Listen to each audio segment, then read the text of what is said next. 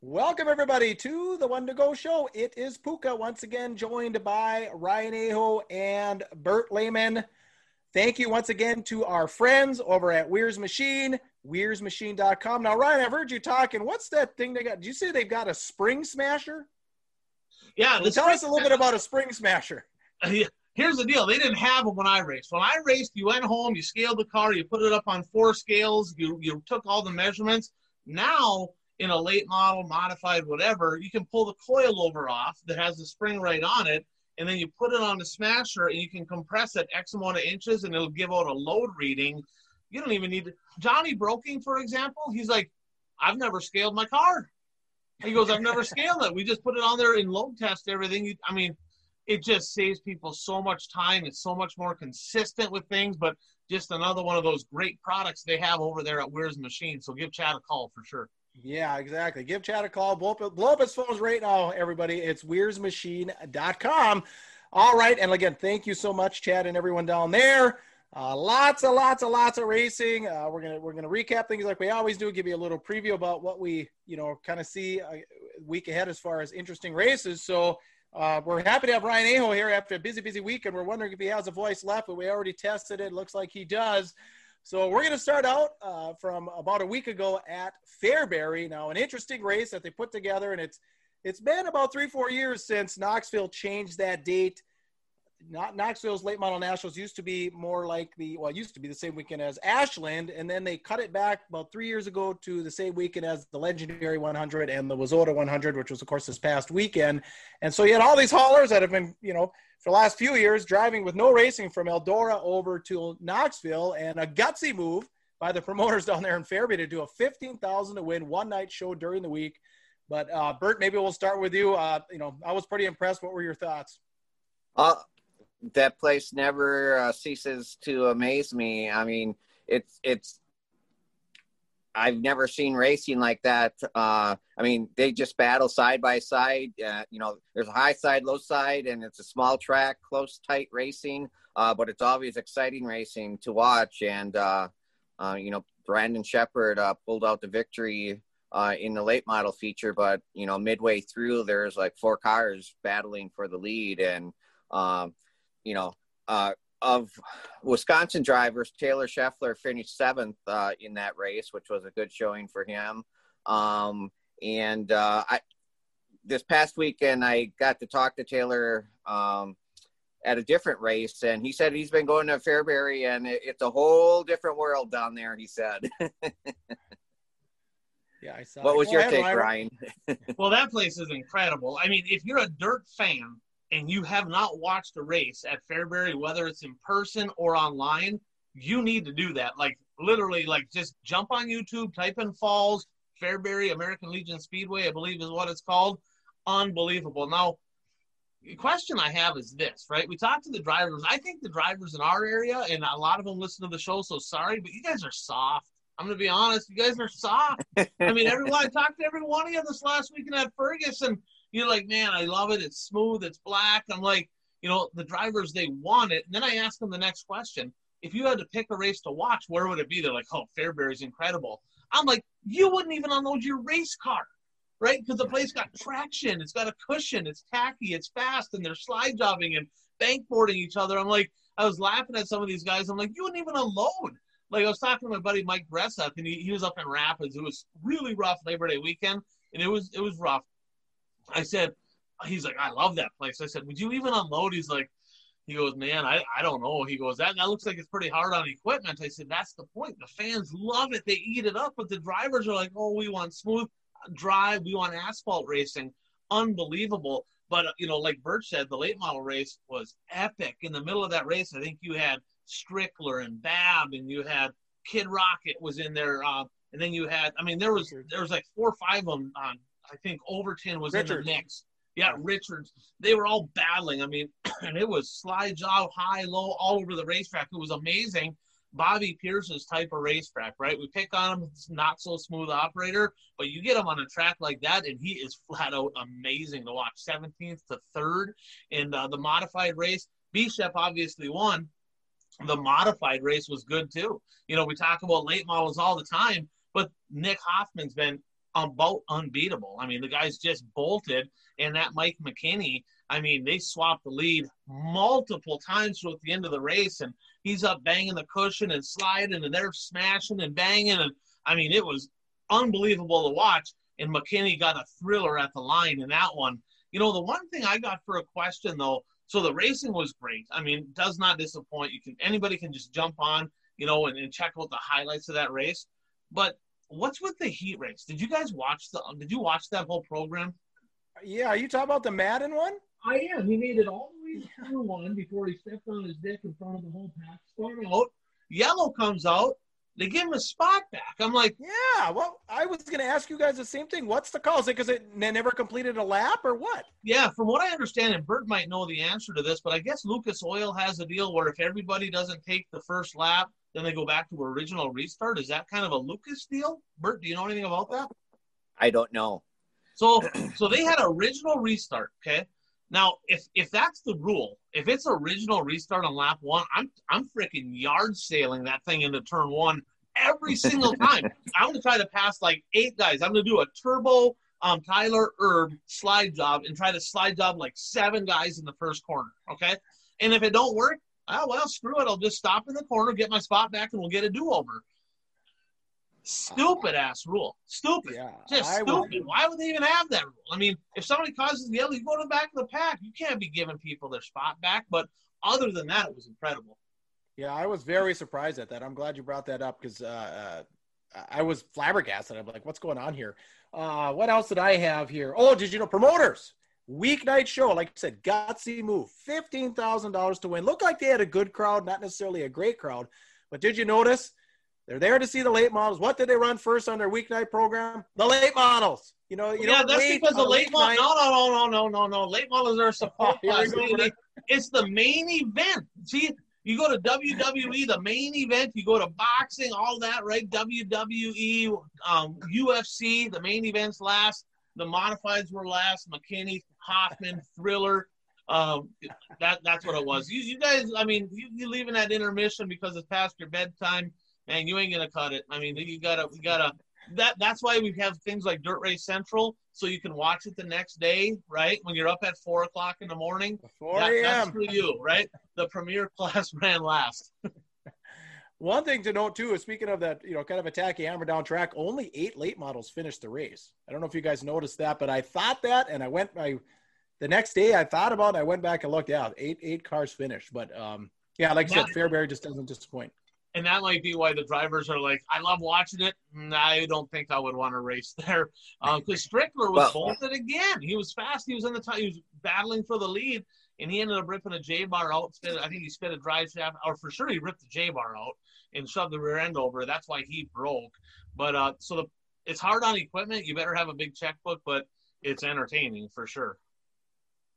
It's funny that you're talk you talk about drivers who wouldn't unload the race there. Um, I also interviewed uh, Rick Scheffler, who's Taylor's dad, and you know I asked him why they were going down to Illinois more, more this year to race. They've been racing a lot more at Fairbury and Farmer City, and he said because I want him to learn how to drive on the high side because around here everybody just kind of you know hugs the bottom. And down there you have to if if you want to be successful you have to race on the cushion yeah yeah, well, Ryan, you talked about that. You said that some of the drivers complained to you and said, "Well, you know, Ryan, you've been talking about the cushion on the one to go show. Tracks we race at, we don't have cushions." You know, so I mean, but you know, FALS never disappoints. They got one every week. All right, moving on. Moving on, yeah. Bert, you were down at fall brawl. Yeah, but Outagamie fall brawl. He's like, I just call it the Seymour special. He says so. the Outagamie fall brawl at Seymour. Um, you were there, right? You were at that show. Yes. You know, talk, let's yes, talk was, about that. I actually watched a little bit of it, but uh, you were there. So I was there. Uh, there was like they had seven divisions. They had like 230 some cars, I believe. Uh, started racing at uh, five o'clock, and they were still racing at uh, at 11. And uh, I mean, with no intermission, no breaks. I mean, they were just it was just constant. Uh, it was the track was really dry from the get go. Uh, so I was a little worried about what the racing was going to be uh, come feature time. Uh, it was black from top to bottom, but I mean, there's multiple grooves. Uh, which was good. Um, Mike Mullen won the. This was a Dirt Kings race. Uh, Mike Mullen uh, won the Dirt Kings feature. He started on the outside pole, and Mullen is a throttle masher, and he likes to run the cushion, and uh, that's where he ran during the race, and uh, and he won.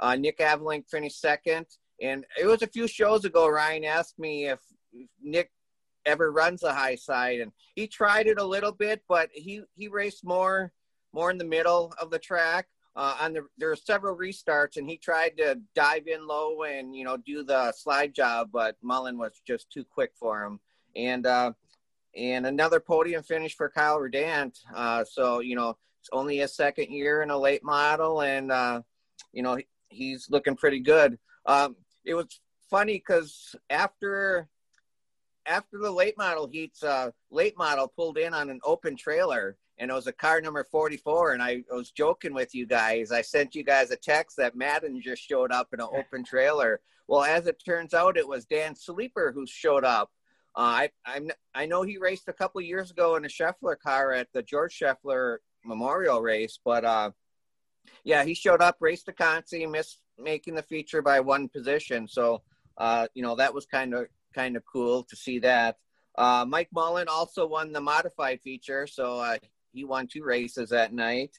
And um, in the sport mod feature, uh, Jaden Schmidt won his 15th IMCA Sport Mod Feature of the Year. He's a 17 year old. He won two track Ooh. championships this year, uh, finished second in at another track. Uh, he's going places. Uh, he's going to be a top driver. Uh, there was an interest with probably about five laps to go. There was a restart, and he was starting I think he was starting fourth, and he pulled to the inside of the car in front of him. And from the stands, you can't necessarily see it from the video, but from the stand, you could tell that he knew that he had to back off, and you could tell that he let up.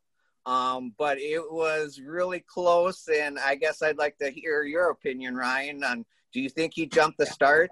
No, he did not jump the start. He did exactly what you okay. said. He pulled out a line and he lifted so that he wouldn't jump the start. Now, the question I have watching that deal, right, is there's clearly a reason that he's got 15 feature wins and then Yahoo's in front of him don't, right? Because when you're leading on the restart and you're in the second row, what in the hell are they doing driving through three and then driving all the way up by the wall in four? And then, like, what are they doing? Have they not ra- have they not watched the race? You drive into three, you turn and you point that deal right at the flag stand, and then you come down the track and go. That's exactly what he was going to do. He went up, he turned it, he went to go underneath, and he's like, where the hell are these guys going? And like they didn't fire, he let them go, then he pulled back in line. That's not on him. The kid has track awareness. He's looking at that. He knew what to do. That's what you do. You watch every single national series. You watch late models, you watch sprint cars. They're all turning it and rolling down the track on the start. And these guys were like, I have no idea what they were doing. None. I have no idea what they were doing on the start. I actually looked at the Facebook page and there were some people giving them a little bit of grief. And uh, it's like, guys, this 17 year old kid is just flat out better than you. You better get used to it. And uh, that's the way I look at it. Yeah, that re- okay. that reminded me a lot of that deal with Ashton Winger at the Firecracker. Remember when he yeah. got caught? I mean, it was the same kind of thing. He just he just kind of got out of line, like you said, Ryan. He got out of line, but they hammered him for that. So they did. They they hammered him, but I think Winger stayed in the pump right? He stayed in the gas. This guy here, he hit the gas and then he kind of like he almost woke up the whole field behind him because everybody did what he did except for the guys in front of him. And and I get it. You're supposed to technically stay in line and follow the guy, but my goodness, I mean, be again, get back to being in the right groove on the racetrack. I mean, I mean, you can't be driving through the middle of the slick and marbles on the restart. Turn the car, come down the hill. So he knew what to do. The people in front of him had no clue what to do, and uh, he hit the brakes. Now, had he kept going, he would have had the lead right away, and they would have either docked him or put him to the back. But he, because he didn't advance himself on that deal, they made the right call because he caught himself before advancing position, and I, and I think the right call was made. And he put on a hell of, hell of a show at the end. You know, swapping the lead back and, yes. and taking that deal at the line. That was good stuff. That was fun to watch. Yeah, we're several shows ago we were talking about about slide jobs, and yeah, they they were swapping slide jobs back and forth the last few laps, and that's one thing about Jaden Schmidt. Um, he's not afraid to to put it on the cushion, and he's not afraid to race it low. I mean, he'll race it anywhere on the track, and he'll drive to find different lines, whatever the fastest line is. And to me, you can tell a smart racer when they're when you can see them searching on the track for a different line. And uh, you know, it, it was fun to watch those last few laps. And if you're listening to this on the podcast, jump on the Facebook page and actually watch the show because we just played a clip of this and you can make the call. You can determine what you think. I played the clip and then obviously you see the last couple laps of this great race, but uh, you make the call on this one. Yeah, or if you're a preteen and don't have Facebook because you only have Snapchat, we're not on Snapchat. Go to our YouTube page too, the one to go show. Uh, Bert, I did want to ask you this: Mike Mullins, what age is he roughly? I would say he's in his 30s. Oh, um, well, he's he's like, I mean, that if I've learned one thing from doing this show for the last 47 weeks, it's like this Mike Mullins is like the best kept to me because I hadn't heard of him, like one of the best kept dirt racer secrets in all of Wisconsin. He does he just not like traveling? Um, no, I mean he travels. Um, he races for somebody. He doesn't own his own cars, so uh, he has a car owner who owns his uh, modified. The same car owner owns the modified and the late model. Um, I don't know if you've ever heard of Brian Mullen. Uh, he's a he's one of the better known IMCA modified drivers from Eastern Wisconsin. Uh, that would be Mike Mullen's dad. Uh, oh, okay. So uh, you know, racing is in definitely in his blood.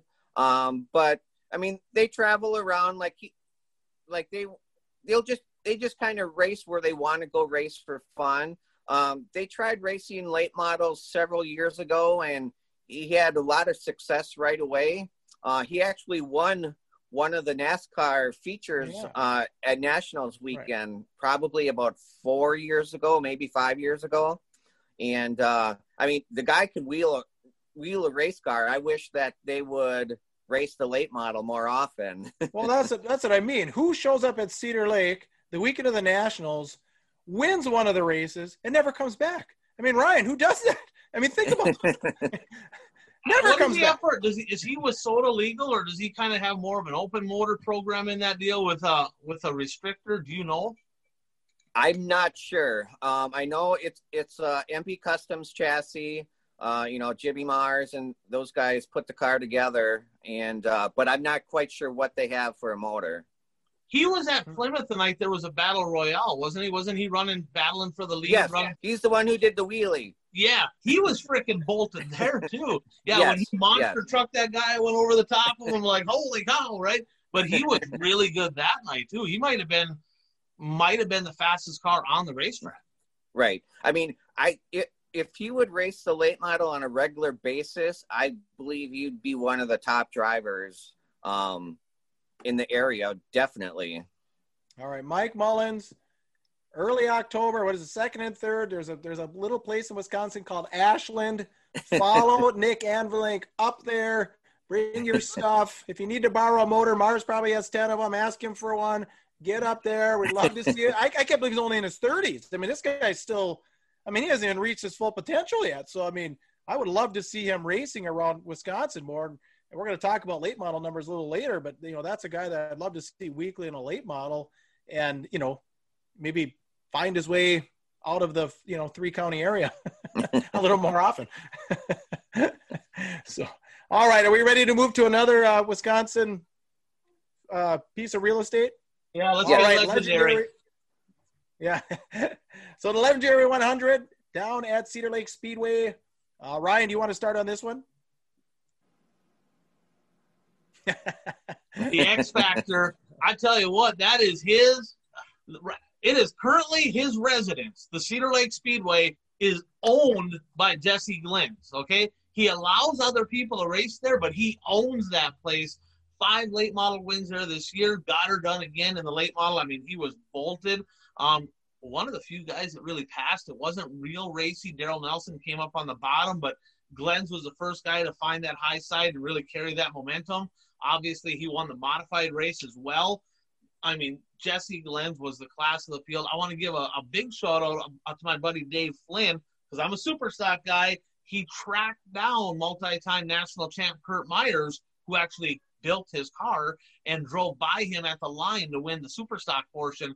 Um, great racing. Their big car counts, late model count. I'll let you get into that, Puka. It was extremely disappointing, right? I mean, there was no late models there. I think it ended up being 18 or 19 on on 19. Yeah. yeah. 19. Not a good deal. But uh, all in all, I mean, that's really what I got. Jesse Glenz was amazing. I mean, he was bolted in both cars. So, uh, what did you guys get out of that? Go ahead, Bert. Okay, I just want this is a one to go show exclusive X Factor. Whoa! Nice. Look at that. Did you do This that? is this is actually the 2019 version that I've been working on when I had time the last few months. uh, Very because nice. I like I w- like the way his car looks, and he's been I've been kind of saving this until he had a big win. So I think this is uh as good a time as any to And, debut and it. Bert said he's giving that away to our next ten thousand dollar advertiser. You sign an annual contract. Bert said he's sending that to you for free. So you know, Bert Lehman on Facebook. There you go. So- there you go. You can even Well, find very me nice. for that one. Very nice. very very nice. but Um, uh, go ahead. yeah, I mean he he just continues to uh, impress at Cedar Lake Speedway. Um, Giassi, I I can imagine he's wishing that uh, that uh, Glenz wouldn't show up and race there anymore. You know what's kind of neat though is is the camaraderie them two have in Victory Lane. You know, I, I think they both mentioned it. You know that hey, I'm glad that James was second. We were both top two, and and James kind of said the same thing. You know, hey, I'm happy that my buddy Jesse won. You know, so they're I mean they're tight, and it's really good to see that two of the well the two top guys basically all year at Cedar are really tight, and they're both young guns. Yeah, that's it. Yeah, for sure. And getting back to that late model car count, it just, yeah, 19. And I started thinking, I mean, who was really missing? I mean, I was surprised Massengill went to King of Dirt because just that he's raced at Cedar Lake so many times this year. So I was a little surprised there. Um, the Hannisteds weren't there. Uh, talked to Brueggemann- Hannisteds, and and uh, I talked to Buddy, and I said, "You guys, where you guys going?" He says, "We ain't going anywhere." And uh, he said, he said basically they don't pay, they weren't paying enough for their liking. I don't know what their deal is. Like they just aren't. Uh, I got Bert muted there, so we can unmute. But they just did not feel like racing there. They're going to the red clay. Um, they might even go this weekend, pay a little bit more. Um, was I don't think Jake Tim was there, so I, I don't know No, if he had no a Jake Tim. Jim. Bruggerman's had his late model out a little Right. bit. You know, didn't see And him there. We'll get into this, but I, we'll just talk about it now. Kanta went to Fergus, okay? Yeah, right. And he was terrible on day one. It was not, he got in a heat that was kind of locked down, or in a qualifier that was locked down. And because of the format, he up and left and went to Cedar to try, you know, to try to get in. I think uh, he, he made, obviously, everybody made it in the feature, but he didn't have a great run at Cedar, but he did leave Fergus uh, after Thursday night show and go to Cedar Lake for the rest of it. Otherwise, I mean, it was not. I mean, but really, there's no late models in Wisconsin. There's right, right. two Wissota late model tracks. There's Superior, there's Menominee, and then Cedar Lake is. It's not a Wissota late model track because it's not Wissota, but it's kind of the. I mean, it's the same format, the same rules, but that's it.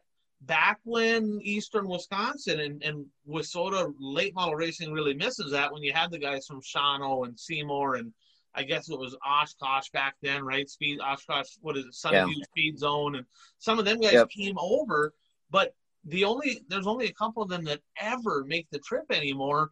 And and realistically, I mean, if you think back to all those big shows like the 100 when it was at Cedar, there was a there was 10 or more of those guys from Eastern Wisconsin that would make the trip.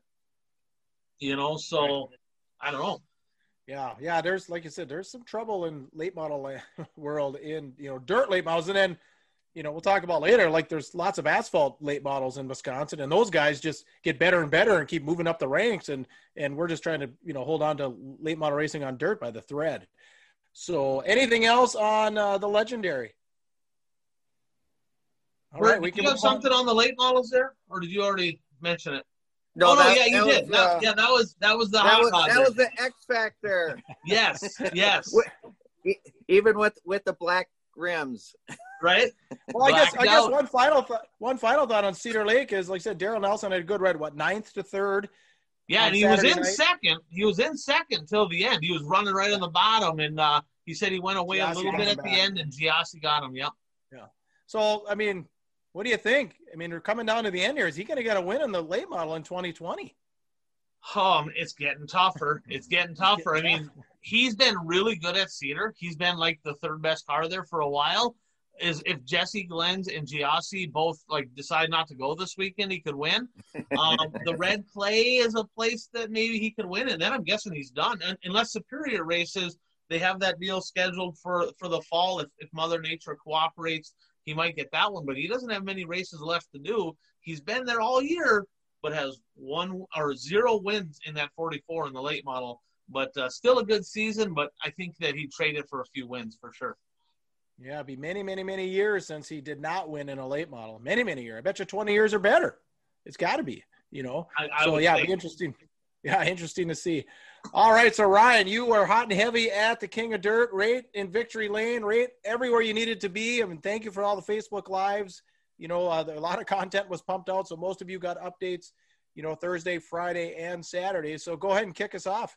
Yeah, we found a little something with the setup. The car was good. I made it to victory lane after every single race at the King of Dirt at the I-94 Speedway. I mean, Sabraski, whatever. I, I was way more in victory lane than that guy was, right? But uh, what a show. It was fun.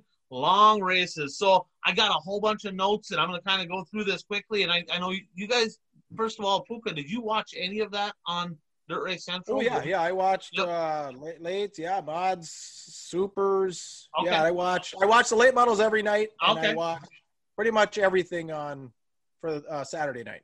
All right, so I'll kind of roll through it. I mean, it was the Dick Johannick Memorial. Dick Johannick won Polydome. They used to remember the Polydome late model series that they had. It was kind of the World Racing. What was it called? The you World Racing Group. Yeah. Yep. So he was involved with World that. Racing League. Was it World Racing League? World Racing yeah, League. Yeah, I think you're right. I think you're right. One of them. Was World, no, WD. Was it WDRL? World Dirt Racing League. WDLR that, or World Dirt Late Model Racing, right? WDLR. WDRL. Anyway, it was a late model series. Right, that's all I know. That's all I know. All right.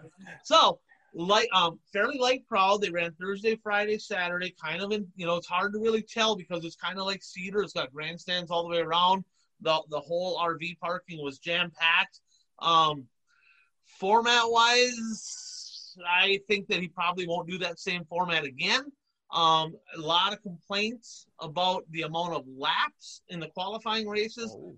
25 lap qualifying races and if you remember the qualifying races at I-94 paid zero, right? I think they got a hundred dollar bill to the winner, and I don't think anybody else got anything. So with all of the laps that they're running, they were burning up tires like crazy. I talked to Burdick and he said it cost me almost two grand to even run to run the whole show, and that's a super. Yeah, so they burnt up a lot of tires. Um, you know, so that was an issue. The track is hard, you know, and I don't know how deep the material is, but it seemed to rubber up really fast. Um, the first two nights they had to farm it three times, I believe, to get the rubber off the track to get it back to racing. The features were amazing. I thought all the feature races on Saturday were fantastic. So whatever they learned the first two nights, it was definitely better on the third night. Um, great facility, guys. If you have not been to the I-94 Sure Step Speedway, it's beautiful. I mean, that is it's another it's the Western Minnesota version of Cedar Lake. I mean, it is absolutely a phenomenal place. One thing that really stuck out in Puka, you would have appreciated this, is the wrecker crew. I have never in my life seen a wrecker crew that fast every single time. I mean, the minute something happened, boom, they were on the track and they were, I mean, they were quick. There was one deal where a guy rolled over. Yeah, that's big hats off because the program went long. But if they would have had a wrecker crew like some other tracks have, they would have been racing at five in the morning, right? but absolutely impressed by the record crew. I mean, that's not hey, it's not racing news, but it is racing news because people listen to this are race fans and they get sick of watching records go up there and kind of dilly dally around. I mean, they were on the ball. Um, another thing is, I'm just gonna be honest with you. The atmosphere of invite time, I love it. I love it. It's it's like my favorite part of the whole racing season because you had that whole atmosphere all, the whole weekend. You had the camping, the bonfires, the barbecuing, You had the fist fights. Heck, there was a fist fight in the grandstands. You had, Oh. you, oh man, yeah, somebody got his ass. Oh kicked. God. I, there was a gal videotaping, and she's like, "Get telling this guy, can you get out of the way?" And it just escalated, and it got way out of hand. Like that guy got thumped pretty good. I don't know all the details, but you had all that. You had the bonfires. I mean, you you know, up till five, six, seven in the morning. I mean, the sun was coming up. Hot Carl was, I think, still drunk at race time. I'm not really sure. You know, so I mean, the the whole atmosphere though of people all around. I mean, it just it brought me back to all the years that I raced. Actually, really, it brought me back to the years before I raced because when I raced, I was focused on getting the car ready, fo- hyper focused on racing. And here, it's like, man, I had great conversations with so many people that I ain't seen in a long time. So that was awesome. Now, we'll get uh, we'll get to the racing now. Okay, so that I think, yeah. The only other thing is, like I said, I mean, it was 1.30, 2 o'clock in the morning. Puka, you would have had an absolute meltdown. I mean, it was late, late, late. I was gonna, I did a recap show the one night, and I'm like, I ain't even gonna do a recap show because it's like 2:33 in the morning by the time I was gonna do one. I'm like. I don't. I think like I'm the only person on Facebook. Puka would have been Yeah. getting up in the morning and watching that. But uh, Before know, you get to the results, um, do you know how, how many people that grandstand seats? I total? don't. I don't. I want to say it's probably got to be seven, eight thousand. I mean, it's it's okay, because big. I mean it looks huge. Because like I was telling you and by, by text, there's nobody there. It looks like there's 50 people there, but those it does because the camera angle. Dirt Race Central was there videotaping, and Ben is actually on the roof. Okay, so they got a roof, and he's on the roof videotaping. So when he's shooting down at the track, when you get the whole track, you don't get 99% of the grandstands. You just get the bottom third of it, and nobody sat in the bottom third. Why would you when you can sit up higher, see, see better? So, I mean, you're right. When I looked at the videotape, I'm like, it literally looks like there's 50 people here. You're exactly right. but uh, I think it, Saturday was pretty good. Um, I would say that they were close, you know, 1,500 is what they could have. And I would say they were probably within striking distance of hitting that 1,500. Um, I can see why the, the 100 would have been tough because that's a double pay, and I don't think they would have had enough people there to cover that. But uh, great car count 244 cars, seven classes. The late models, the biggest thing there is where the heck were the Dakota cars, right? That's what that's the question I have. I, I got on my list here from North Dakota. You had Dan Darling, you had Dustin Hapka, you had Cole Schill, and you had uh, a 41. I don't remember his name. He's a rookie, and then three of the Myers were from Wahpeton, North Dakota. So they're basically hometown guys. But that whole Grand Forks NLRA group, where were they? I have no idea. Like none of them came down. South Dakota, you had Cole Searing, DJ Tesh, you had uh, the 20T of uh, Trevor Walsh, and then you had uh, X, you had Chuck Swenson, old legend, right, coming back from from racing. But no, you had not, you had no Ward, you had no Becker. Becker, right? You had no Arment, you had no Gelling, you had no Skorcheski. I mean, I I don't know. I mean, if it would have been the 100, you'd probably had another 15 late models, and they already had double of what Cedar Lake had. You know, so you'd have probably seen your 50 late models if it was a WISSOTA 100. I don't know if they were shying away because of the format. I don't know, but I mean, very few Dakota cars there, which I, I just don't get. I just don't understand. It was 5,087 to win. It was a good pay, and the payout for the future was stellar, but I, I just don't get it. I don't understand.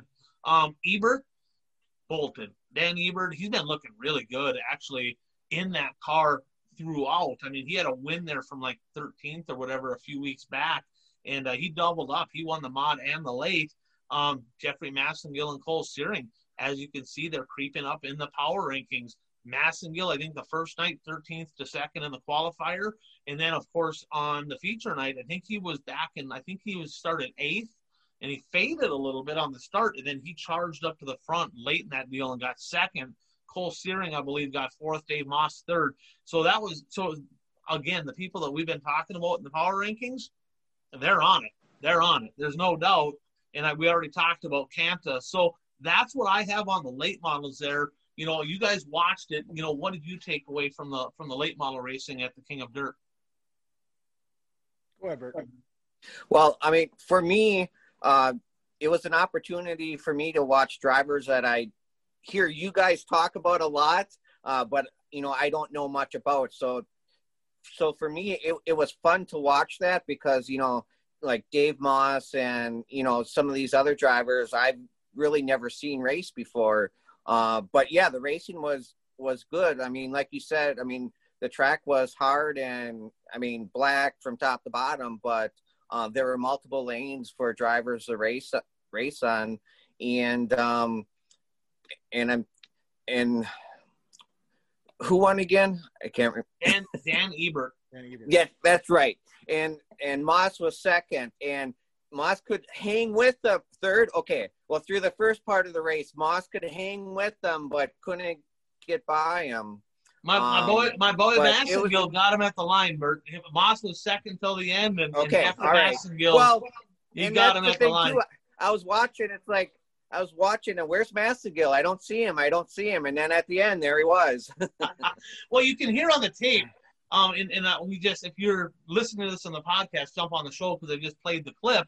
But you can actually hear Ron say, "Where did Massengill come from?" Because I mean, he was back in like seventh with a few laps to go, and he's going through, and he's like, "Whoa, Massengill to the inside of Moss," and he took second away. So, so he really came on at the end of that race.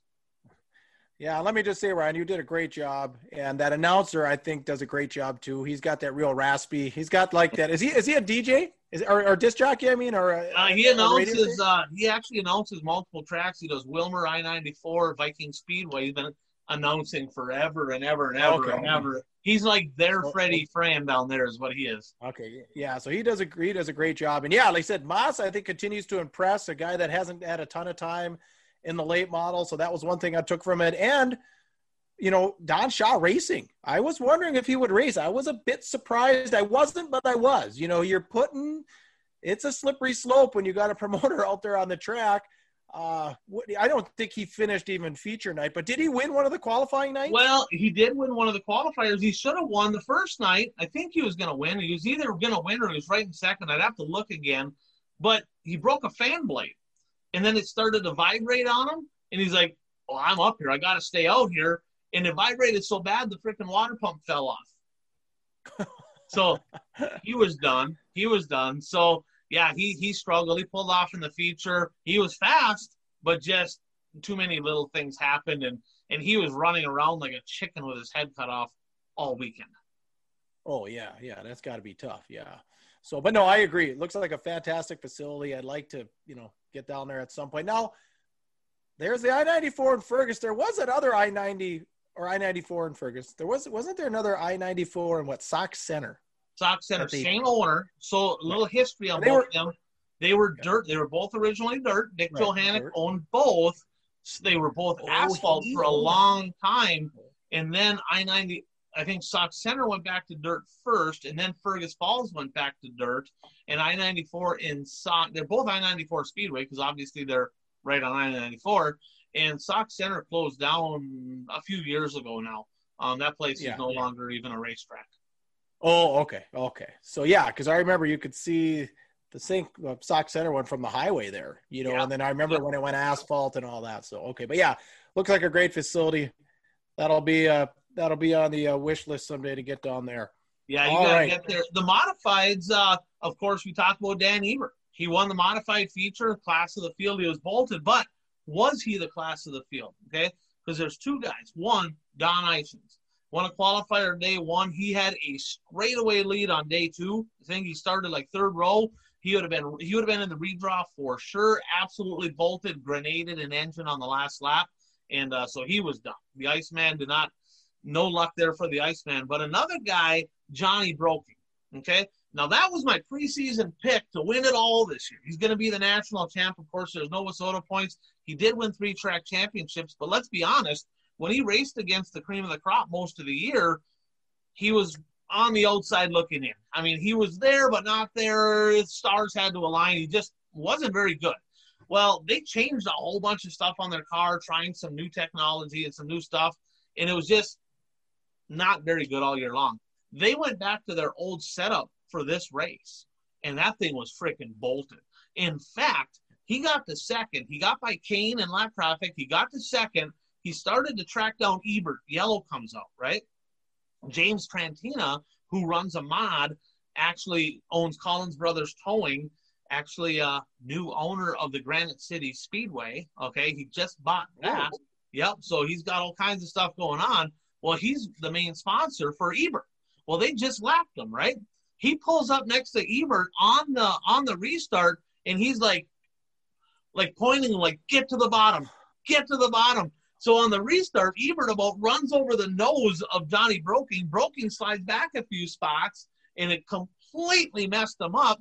And Ebert got a good run, went back to the high side, drove away. But had he not done that, Johnny Broking was driving by him and winning that race. I'm telling you, he was absolutely rocket fast.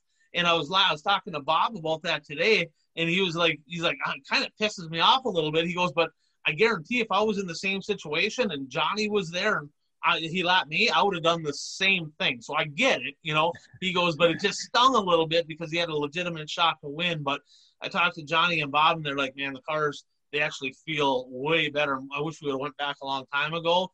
But uh, hats off to Dan Ebert. I mean, class act op- class act operation to win the King of Dirt in both. I mean, that was over a nine thousand dollar payday in two features for them. So pretty cool to see. Yeah, total stud. Yeah, I kind of thought Kane would take that one, but uh, you know, he just he led. I think he probably led the most laps, but he just uh, couldn't get her done. Bert, any comments on the mods?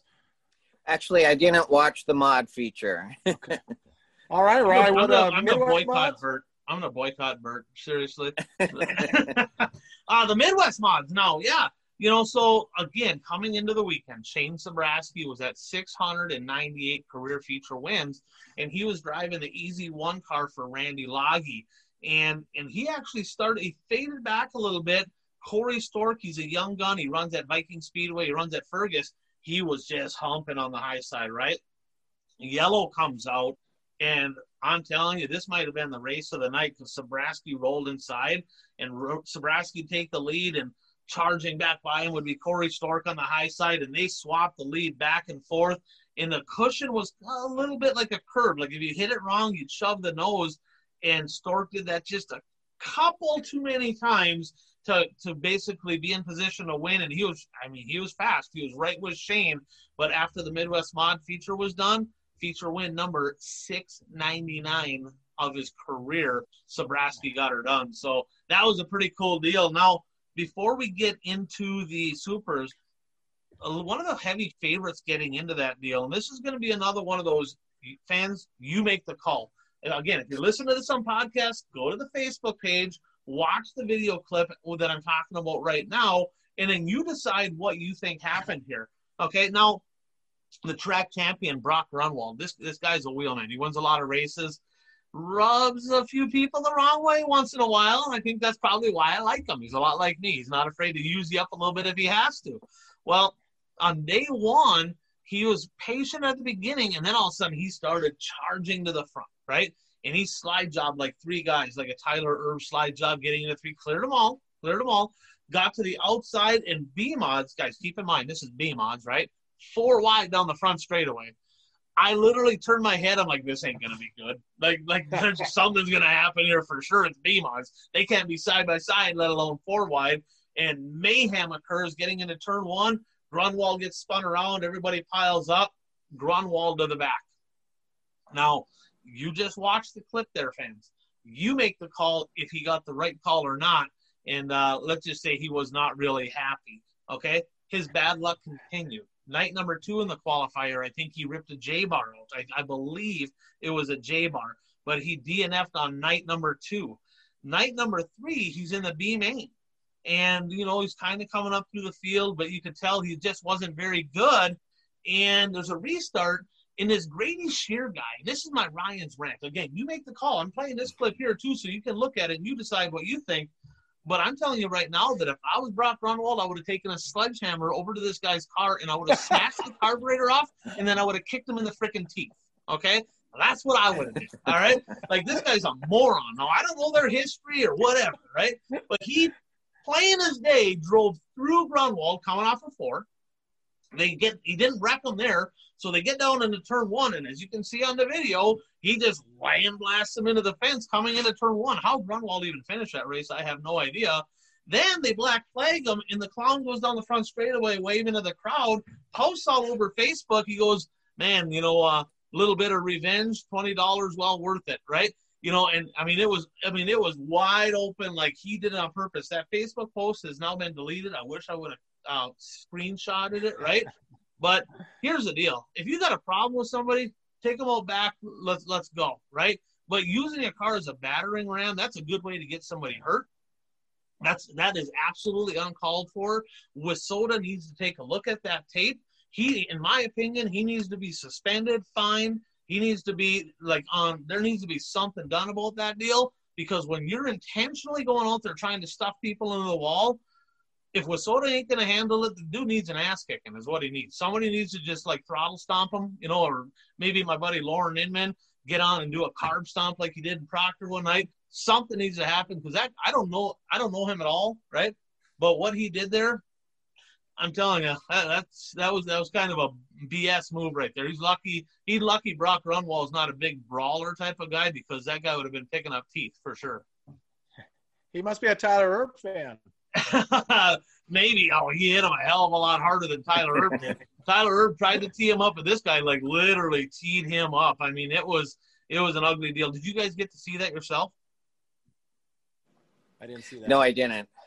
That's crazy. All right, so But I will. again, I'm excited to yeah, watch. you'll, you'll be able to see it. I just played the clip here. I mean, so you can take a good look at it here, and you can kind of decide what you think. Now, you know, and then uh, there was a couple other classes there. I'm going to talk about the super stocks in, in detail. You know, but you know, the limited late models again, Puka's favorite class. They were mayhem, and that feature was about three times longer than the rest because they destroyed stuff. Right.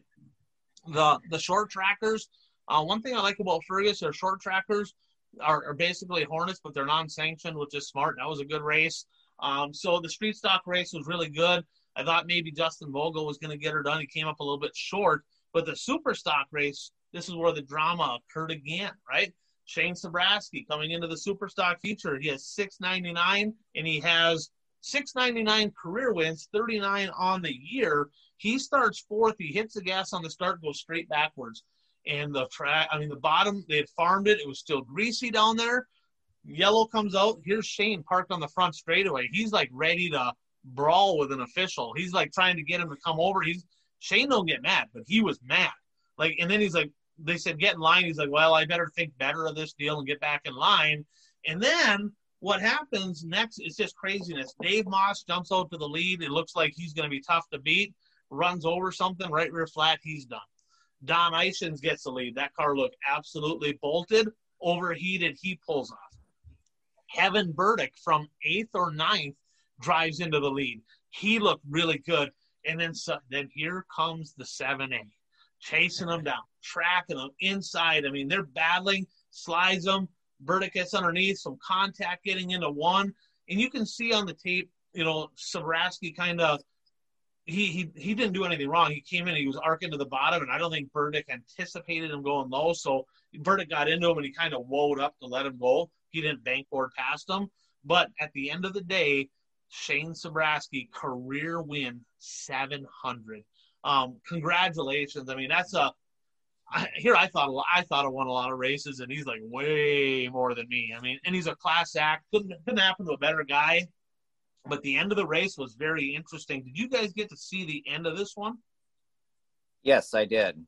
So This one I did see. There you go. Super stocks. I, I love you again, right? So as you can see on the tape here that we just that we just played, as you can see, Timmy Johnson slide jobs into second, and you know Timmy's going to chuck some sliders. Burdick's chucking sliders. That's just the way it is.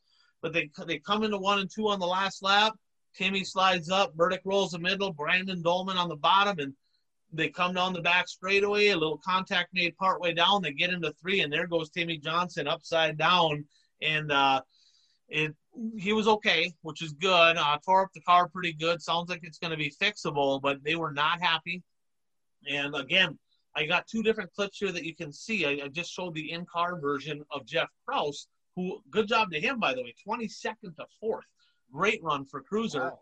Um, but he had the in-car camera, and you can see the angle here from his, and you can kind of determine what happened there to cause that rollover. And then, of course, the footage we have here from Dirt Race Central that shows the whole overview. So there's a couple things here where you can look at. Fans, you make the call on this one, and uh, just put in the comments what you think. But let's just say the super stock feature, did not disappoint. Shane Sabraski at 700 feature wins on his career and counting, and he's at 40. I said 50. I said 50 or more. You guys said under. He's still got about a month left. I, I tell you what, it's going to be close. It's doable. Yeah, it's doable. Yeah, and that that wreck, that rollover, I was surprised. I mean, I'm watching that. I was surprised as heck that that happened. That was almost like a NASCAR rollover, you know, where they kind of get the noses under their full speed. It's it's late down the straightaway. You don't see a lot of rolls early in the straightaway, right? You see them down, and I mean, who you know, you're talking about who make the call? Who who is the potential blamee on that one? Is it is it Burdick or is it who is the other guy that was involved that got they, spun they around? called they called it on Timmy. Okay. They and Burdick was at the time of the rollover was already ahead of them guys in clear. Yeah. There was a little contact because Timmy slid and you know you guys make the call on what you think. It looked to me like that was minimal, but then Brandon Dolman in the zero, which is Les Dolman's kid, he ran good, no Ah. worse than third. All right, this kid's young, and and his worst finish of the whole weekend was third. So he was fast all weekend in that dirt dueler. But him and Timmy got together and it got pretty tight. Now, what Timmy got lucky on is a wall opening there. He just missed that. So he could have hit that Oh, abrupt end, and that could have been really ugly. Yeah, right, for sure. Yeah. So yeah, that was a. I was I was stunned when I saw that, you know, happen and I was like, I mean, I had to hit replay and replay and um yeah, I'm just glad everyone's okay because they were full tilt, full speed. Oh, yeah. So yeah. So all right, anything else on the king of the dirt? Bert, uh, any comments? You watched some of that racing. You know, what was your overall thoughts of uh, the racing at Well- I-94, that super stock deal, or, or any of the above? Um, well, the super stock deal. Um, I mean, those three cars were slicing and dicing for about two laps, and like Puka said, I mean, they're putting their noses underneath the the re. I mean, because they're going high and low, and they they're not afraid to put the nose underneath the rear end of the car. But from what I and I apologize, I have to use numbers because I'm not familiar with the names yet.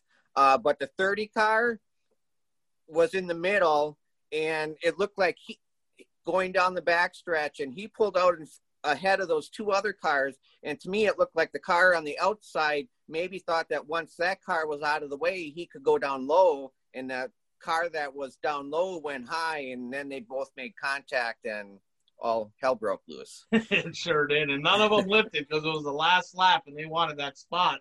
And I've raced against all of them except for Brandon Dolman because he's pretty young and none of them guys give an inch. But fortunately, everybody was okay.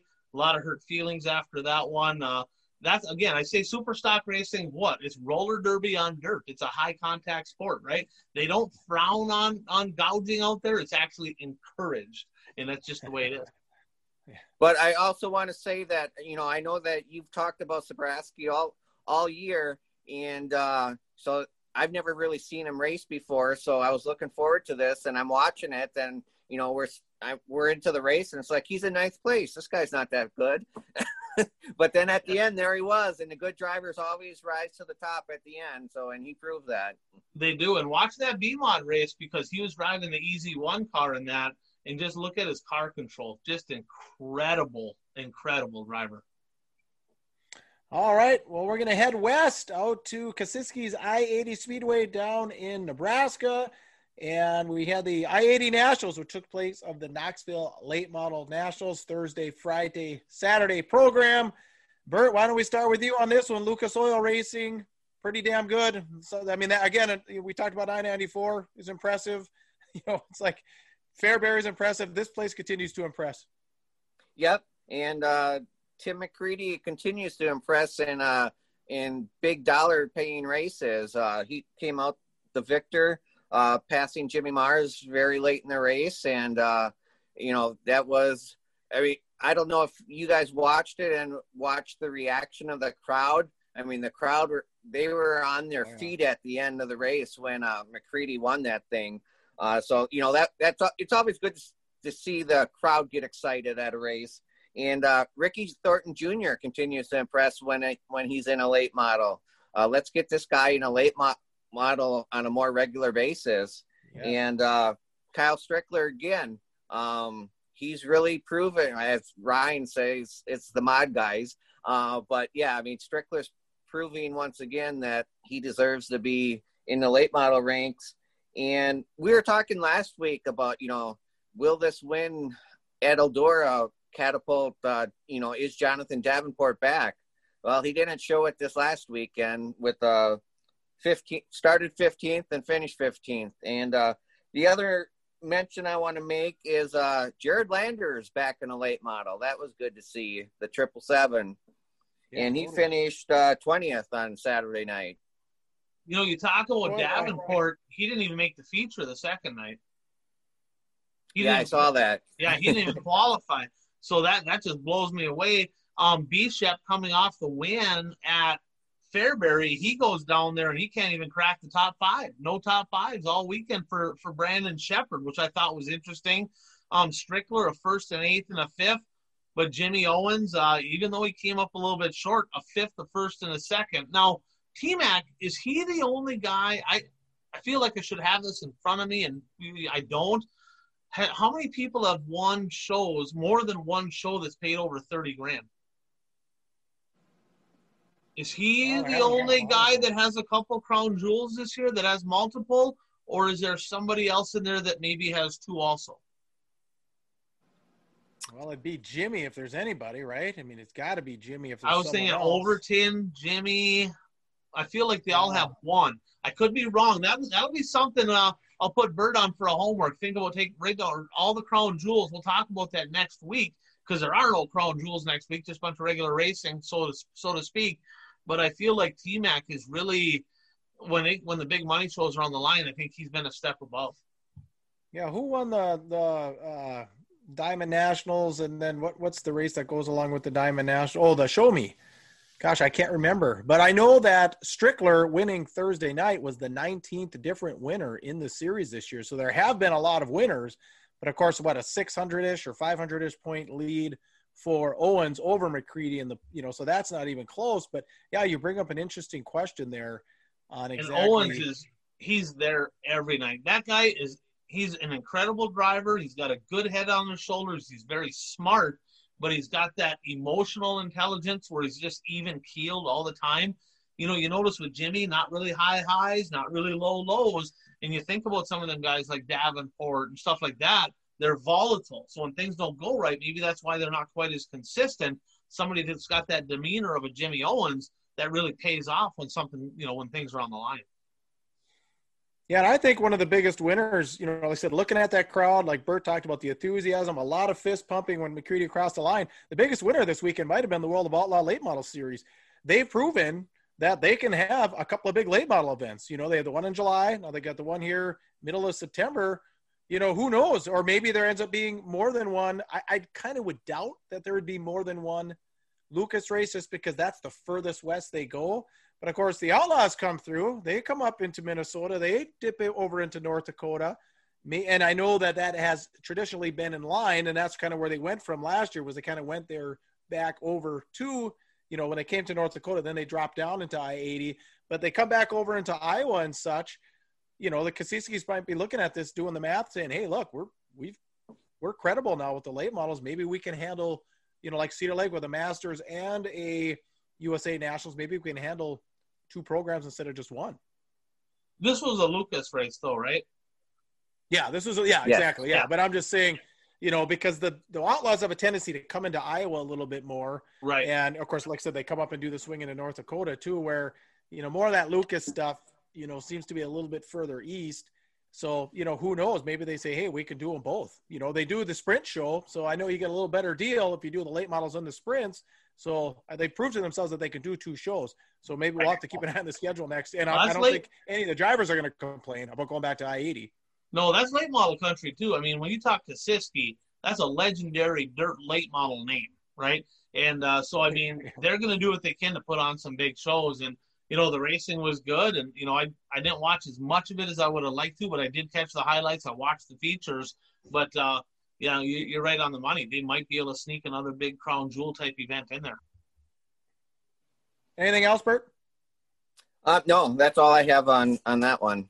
All right, so uh, we're going to go up to our preview section in just a minute, but first we have to thank our friends right here Dirt Track Supply, home of Aero Chassis. Now, Ryan, would you agree with me? Is this the time of year as a racer, looking back to your racing years, is this the time of year where guys kind of might be thinking, hey, what I'm going to start doing next year? Do they start looking at next year and thinking maybe it's maybe a chassis change is is in the works? For some, some wait till like February to figure that out and then complain that their chassis builder didn't get them a car in time, right? so you should be thinking about a chassis right now. And and of course, you know, Trevor, they build a great car. Trevor and Ron Anderson over there. Trevor ran very well all year long at the Casino Speedway. You know, so yeah, check them guys out. And invitational season, they got a double header coming up out there.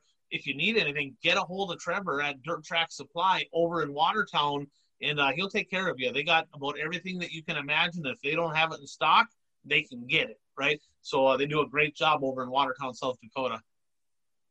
All right. Yes. Thank you, Ryan. Perfect. And thank you, dirttracksupply.com. All right. So we want to start with Eldora and the sprints, the governor's reign. Yeah, I was talking to my buddy Keith, and he's excited. I mean, he's the car cones last week for the World of Outlaws. They weren't very good. They were low twenties. He, but Keith said, "Hey, here's the deal. It's going to be it's to be good this week because I believe it's ten grand to win tomorrow night, fifty two thousand to win pay per view, no fans. It's on Flow, but anybody that's anybody in sprint cars is there. I mean, it's going to be outstanding racing, and then that's immediately followed by three World of Outlaw races back to back to back within a couple hours away over on that side, Pennsylvania, I think, over in that area. So there's five nights. Uh, and the first two nights are all star sprints. The next three nights are World of Outlaws but I'm guessing you're going to see big car counts at all of the events. Awesome. The question right. I have though, Puka, is uh, Kyle Larson going to steal another big one? Well, he's. If I was a betting guy, I know who I'd put my money on. It'd be Kyle Larson. well, let, us just Bert? make the pick. Let's just make the picks here. You took Kyle Larson, Bert. Do I get to pick Kyle Larson also? sure, you can pick Kyle. I'm gonna I'm gonna be probably a little bit foolish here, right? Because everybody should pick Kyle Larson, but you know who I'm gonna pick? I'm gonna pick Brad Sweet. He's leading the points. He's got an eight point lead right now. I'm gonna pick him to upset Kyle Larson and get it done um, for 52 grand to win on Wednesday night. Yeah, I mean it's uh, that's a big one. So good luck to all the competitors, and thankfully Eldora. I mean, you know this this might be it for Eldora for the year, then, huh? I think so. I mean, it's something. Yeah, probably. I mean, yeah. It'll it'll kind of be it'll be uh, the uh, checkered flag for them for the season. All right, moving on. Uh, oh, oh, oh, well, Thursday, Friday, Saturday, Woo sprints. Yep. Yeah, this five nights in a row. They got the two nights, like I said, the All Star sprints at Eldora, oh, yeah. and and then those three World of Outlaw shows Thursday, Friday, Saturday. They're all only a couple hours away. They're all like right there. So really, yeah, there's yeah. five full nights of racing within a decent driving distance for the sprint car guys. Okay, and then the Woo Lates in Pennsylvania. Yeah, there's nothing major going on. You know, just the both the Woo and the Lucas, they just got a couple of their so-called regular 10, 10 12 grand to win shows. You know, it's uh Friday, Saturday for both of them this week for the World of Outlaw late models and the Lucas Oil late models down south, a place where you can see you know, some of them Southern guys, maybe a Dale McDowell, is they got the cotton picking 100 at the mag. Um, so I think you're going to see most of your regional guys there. This is going to be one of them weekends where you got the Lucas guys are at the Lucas race, the World of Outlaw guys are at the World of Outlaw race, the Southern region guys are at that race. It's going to be pretty spread out. I'm expecting, you know, my buddy Jeff said realistically 25 to 35 cars at each one. You're not going to see huge car counts at any of these, but – you're going to be able to see a whole lot of racing.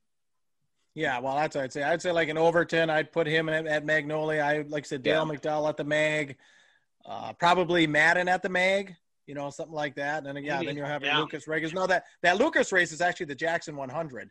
So okay. I, I don't know. I guess I didn't really look. That one might be. Did you look at the purses? That one might be 15 to win. I'm, yeah, I'm not sure. 12 or 15. It's not one yeah, of the big a, 20, 30, 40. Right. It's not one of those, but yeah, it's it might be a little bit more than the normal 12, but not much.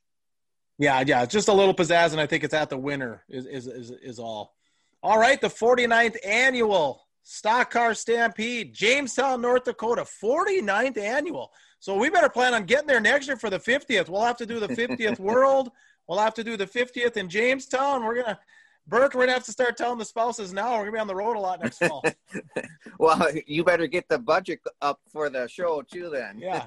Well, like I said, that that diecast is gonna help a lot. I mean, ten thousand dollar advertiser gets a free diecast. It's a pretty nice one. It's an original piece. You know. Go ahead, Ryan. You've raced this. I watched you race. Uh, I watched you win the Stampede about two, 99, 2000. That was probably the last time I was there. I, I got a couple wins out there. Kind of a funny story and uh, he might not. Well, we laugh about it now, but I, I, may have been a little bit of Tyler Erbish back in the day myself. When things went wrong, I kind of teed you up. Here, I'm giving a guy crap about wrecking a guy in a racetrack, right? And uh, one night, so I won the Stampede twice out there in the Super Stocks, and I was racing against Dustin Strand, who is the NLRA champion this year. Hell of a race car driver. The guy's uh, he's up in the top five, as you can see in our power rankings. The guy's he's going to be there this weekend. Well, we're out there battling for the lead with Todd Carter, and in my eyes, what happened is Dustin Strand spun out Carter, and I was coming through, and I hit the brake so hard it broke my brake pedal off, and I got hit and it bent my stub, and I was like mad. I'm like, I'm mad. I'm racing for a national championship. My car weekend's done, right? And uh, I, I approached him on the scales, and I'm like, like I should take you outside and like kick your ass. Like I, I was pissed. Like I was mad, right? And and he did he does one of these deals here. Like I'm like, now I'm really mad. And he pulls up, he turns the car, and I hold the throttle wide open. So Joanne at Jamestown, if you're watching this, I did it, okay? And I didn't get kicked out. Thank God nobody saw it. But I teed him up wide open with the four wheeler, and I smoked into his quarter panel. I spun him around. I folded his quarter panel into the deck tin and all the way into the fuel cell, and his eyes got like that big. And like they he wanted to get me kicked out, but no official side. And I'm like, I'm done anyway. I'm leaving. But uh, I ended up winning the national points that year, and that could have been a potential suspension if somebody would have seen it. So, yeah, I, I was a little bit nervous about that. I'm like, I'm oh, God dang, I'm hoping so nobody has a camera, or hopefully nobody saw that deal because I teed them up good. But uh, I would say that this year, I know that Provenzino's going out there. I know that Massengill's going out there as well. Um, both of them. Bravo's looking pretty good in that new car, by the way. He, he was pretty racy. He was in the top five for the better part of the feature, slipped back to seventh at the end. Um, Massengill, he's been really good all year long. But in my eyes, the odds on favorite to win out there has to be Dustin Strand yeah. to maybe double up out there at the Stampede. He's been really good. I'm going with Schill. You, you going with, with the Cole Schill or okay? I was gonna say Lance Schill or Cole Schill. So you're gonna go with Cole Schill. Yep. I'm gonna go with Cole Schill. I think. Yeah. Yep. I think he won it last year. Now, well, actually, they're doing two shows this year. I think they it's just the first time. They are. Yeah, two complete shows. 2K to win, 250 to start. Pretty decent deal. Yep. Yep. Better for the fans. Better for the drivers for sure. Bert, several of the people that you saw at I 94 are going to be there. Who, who's your pick to win at Jamestown? Uh, will Searing be there? Oh, I think he's gonna go to Watertown. Yeah. Okay. Um, it's a good pick though. my dark horse, my dark horse in that deal is Massengill. That's my dark horse. Well, he was just gonna pick Massengill. You can have Massengill. You can pick Massengill. I'll take Massengill. that's, I, that's not a dumb pick. I mean, he's due. He's got one win, but he's got a pile of top threes and fours. Uh, the, he's had a really good invitational season for sure. So, so Puka's got Cole Schill, I got yeah. Strand, you have Jeffrey Massengill, and uh, I'm not sure if it's being streamed. If it is, we'll post it on the page. I think maybe Darn TV, but I'm not sure. Um, but uh, hopefully, because there's some good racing out there in Jamestown, North Dakota. Yeah, I'm a bit surprised, Massey. I am, but I'm not. And once I thought about it, I'd heard he was going out that way. And again, just like going to Fergus, you know, he has so many laps on Cedar Lake this, you know, this year. And of course, we're going to preview Cedar Lake here in a minute. So I'm thinking he's going to go to Cedar Lake. But then I thought more about it and said, well, he's he's selling cars now. So I mean, you got to kind of move around a little bit when you're selling cars too. So, uh, but at first, when I first heard it, I thought he sells in kryptonites. I was asking yeah. about that. A kryptonite roller, top of the line, their best deal that they got, their kryptonite roller is less than a B-mod. What? Yes. The kryptonite labor's that cheap in West Virginia? is less than a B-mod. So racers, if you're wondering, man, should I get a B-mod? No, Hot Carl says that class sucks. So no, you should not get a B-mod. so the fact is, though, you don't. I mean, I I was blown away. Like they, are uh, Freddie Carpenter and Tyler Carpenter. They're like, we know what it costs to race. We don't have a big budget. We don't believe in a forty, fifty thousand dollar roller. We don't believe in that. And guess what? Then Kryptonites have been bolted. Carpenter, obviously, both them win races. Massengill's been most consistently up front with a Kryptonite. You, you don't need that forty, fifty thousand dollar race car. Nothing against them cars, but you know, there's a lot of money being thrown around. Maybe it's not necessary to do so. So a little shout out for Kryptonite by Jeffrey Massengill. Wow, very impressive. That is that's shocking. Oh, I mean, all right. Uh, so then we talked a little bit about the aforementioned casino speedway, but uh, it sounds like just regular purse. I mean, I was looking for some purse deals this week, and they said purse to be announced. They they enhanced it, and uh, I'm going on World oh. Tour, the one to go show World Tour. So I'm in my home away from home here for the next couple weeks, and uh, getting her all cleaned up, and I'm heading west. I'm going to casino. Oh, uh, sweet. And I get to do. I get to be the announcer out there for the I don't even. I better even. I don't even know what it's called here. You can look up. What's it called? It's I, called the Autumn Classic. The Autumn Classic. The, the third annual. So, but they enhanced the purse. I believe it's going to be. It's a little bit enhanced on Friday, and it's a pretty good purse there on Saturday. Not huge, but I believe it's fifteen hundred to win. Um, I think it's going to be twelve hundred, I think, to win for the modified. So they enhanced everything up there, and uh, I'm going to go visit my friend, uh, our friend Trevor, over at Dirt Track Supply. So we'll give you guys a little uh, a little inside look of Dirt Track Supply when I'm out there. I'll make sure that I do that. And you know, I'm excited to get out there. I haven't been out to that place. We've watched a lot of it. We talked a lot about that. It's the baddest bull ring in the Midwest. I mean, that's a turn and burn up on the wheel, high side hustling, diamond crossovers, a little bit of carnage. Excited to get out there to the Casino Speedway. And Bert, I'm going to let you pick first because you've already mentioned his name. All right, I'll let you pick first on who you think's going to win the late models. Um, I'll take Cole Searing. I'll take Cole Searing for 300, please. Yes, Cole Searing. Okay. All right. So, yeah, you're taking Cole Searing. That's a hell of a pick. He's been on it. Um, but I don't know who's all going to be out there. But I'm going to, I don't even know if he's going to be there. I have a bad habit of picking people that don't show up, right? But if he's there, I think the, another guy is Tyler McDonald. Both of them rookies. I'm going to take the 5M. All right, boy. I I would pick Trevor Anderson, but I think he's going to be too busy selling parts with all those cars there. So I'm going to go with that uh, Skorseski. Oh, Josh Skorcheski. Yep. Skorcheski. Yeah, Yep. Yeah. Yep. Skorcheski. Yep. Okay. He's no so, slouch. Yeah. He's no And then slouch. you got then of course you got the Wards, you got Becker, right? You got I mean, there'll be a good field of cars out there for sure. You Armand, yeah, Gelling. Yep. I'm trying to get Brokings to head there with the mod and uh or with the mods and uh, we'll see what happens there. So hopefully, uh, I have some local flavor out there as well.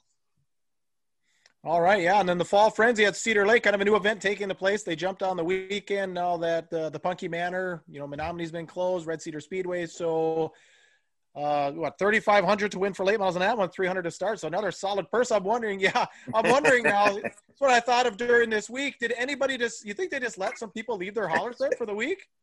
Uh, Park them, leave no, it, take your car home there is nobody leaving their hauler at that place. I can tell you. There's yeah, no, they're they're taking it home. They're getting it dialed in, come back and have another run at this deal. Um, but yeah, I mean, this is a one and done deal. They've already announced that you know when when the whole COVID deal is done and we get back to life as we knew it, the Punky Manor Challenge of Champions will take place at the Red Cedar Speedway next year. This event will no longer be an event, right? This is just kind of a something they put together with the folks. I think the folks in Menomonie um, helped.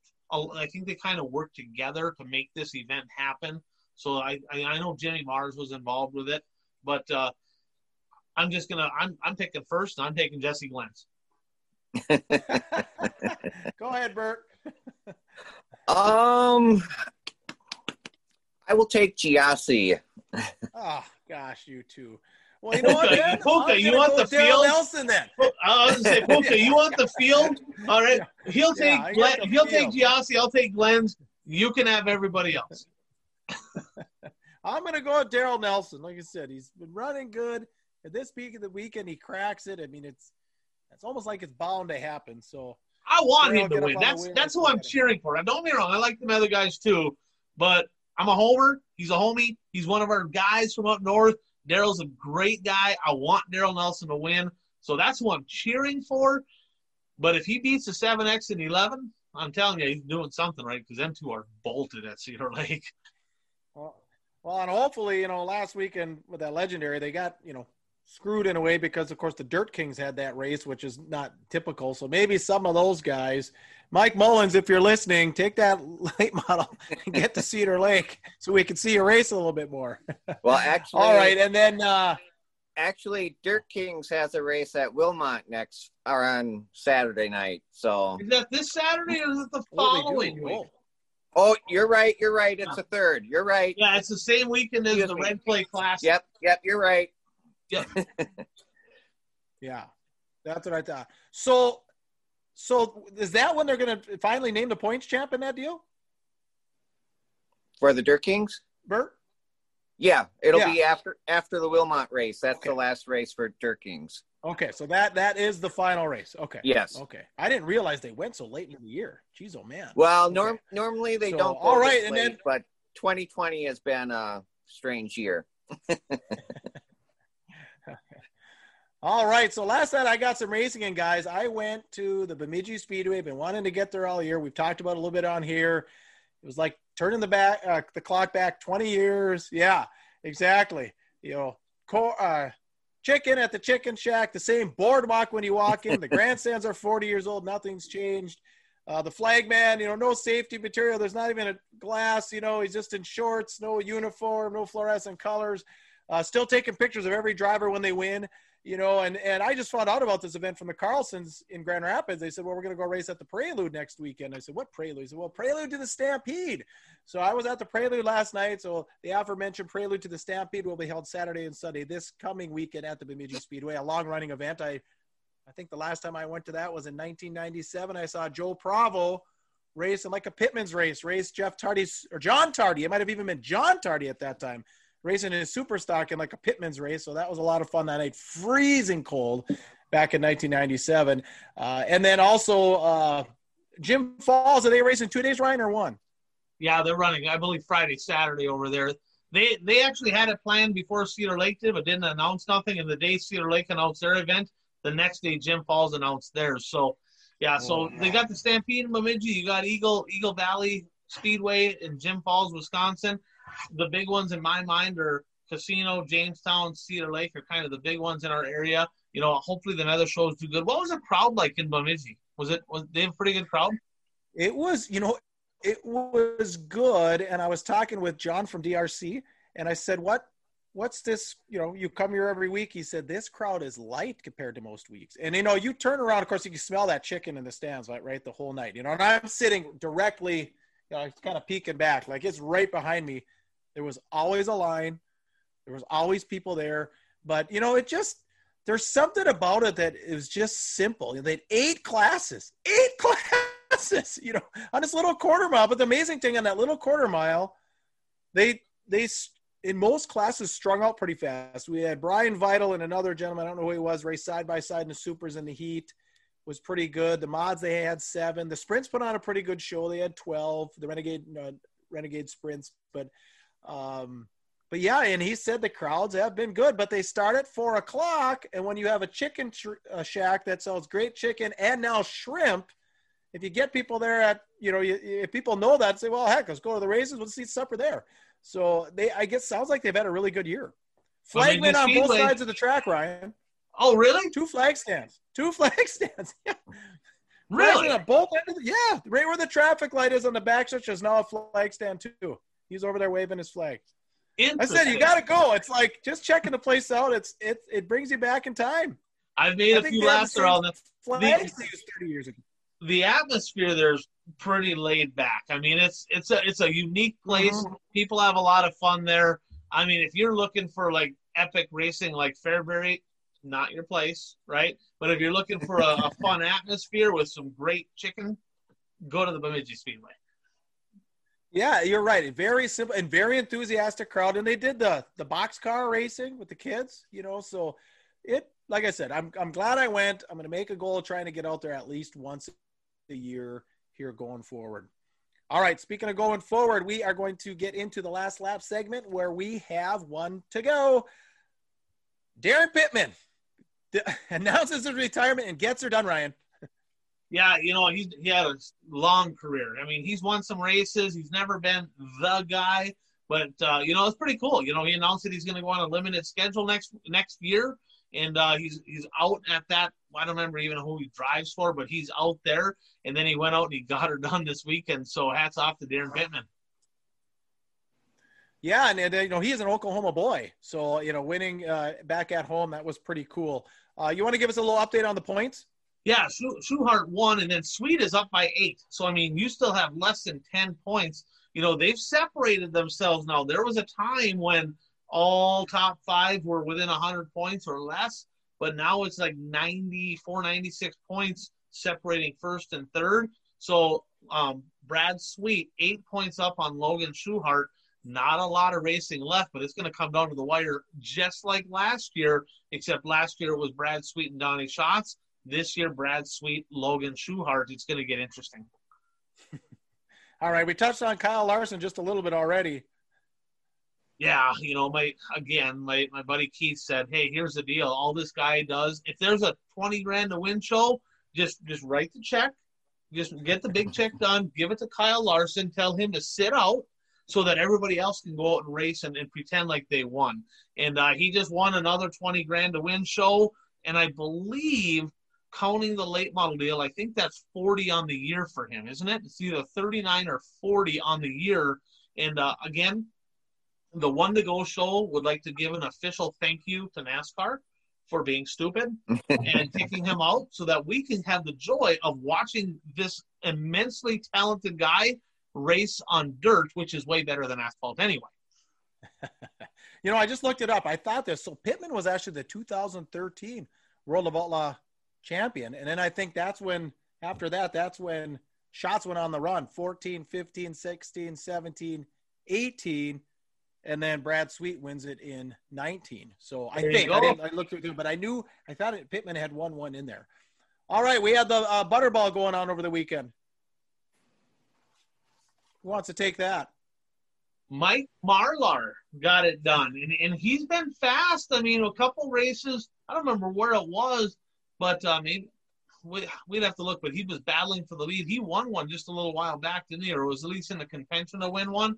But yeah, he won the twenty, just over twenty thousand. It was some other numbers in there, but twenty thousand for Marlar and uh, Ricky Weiss got second. So a solid run for our friend from north of the border. Well, we Go ahead, Bert. Well, I was just did Bloomquist go to that race? No, Bloomquist was at another one. And oh, okay. Ponderosa. Okay. Yeah, because I was looking for him in the rundown, seven. and I thought he didn't even make the feature there because I thought he was going to the Butterball. Okay. Yeah, yeah my buddy Jeff actually did send that to me. He did send that to me, and he said Bloomquist got seven. Yeah. Okay. No, Bloomquist got second at Pond. Well, at least on Saturday night. I don't know if where he was Friday, but there was a race on second? Saturday. I thought he got seven.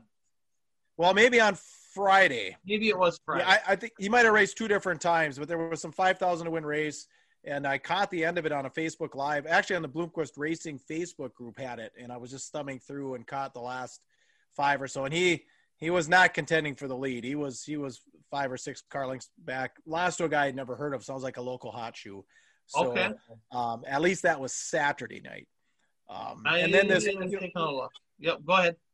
You know this Butterball. You know we are talking about car counts. You know twenty thousand. So Cedar Lake three thousand to win nineteen cars. The Butterball twenty thousand to win thirty six cars. So you know, it's just I don't know what it is. You know, uh, you know as far as just trying to get some of these guys out, but you know, 36 so, cars for 20 grand.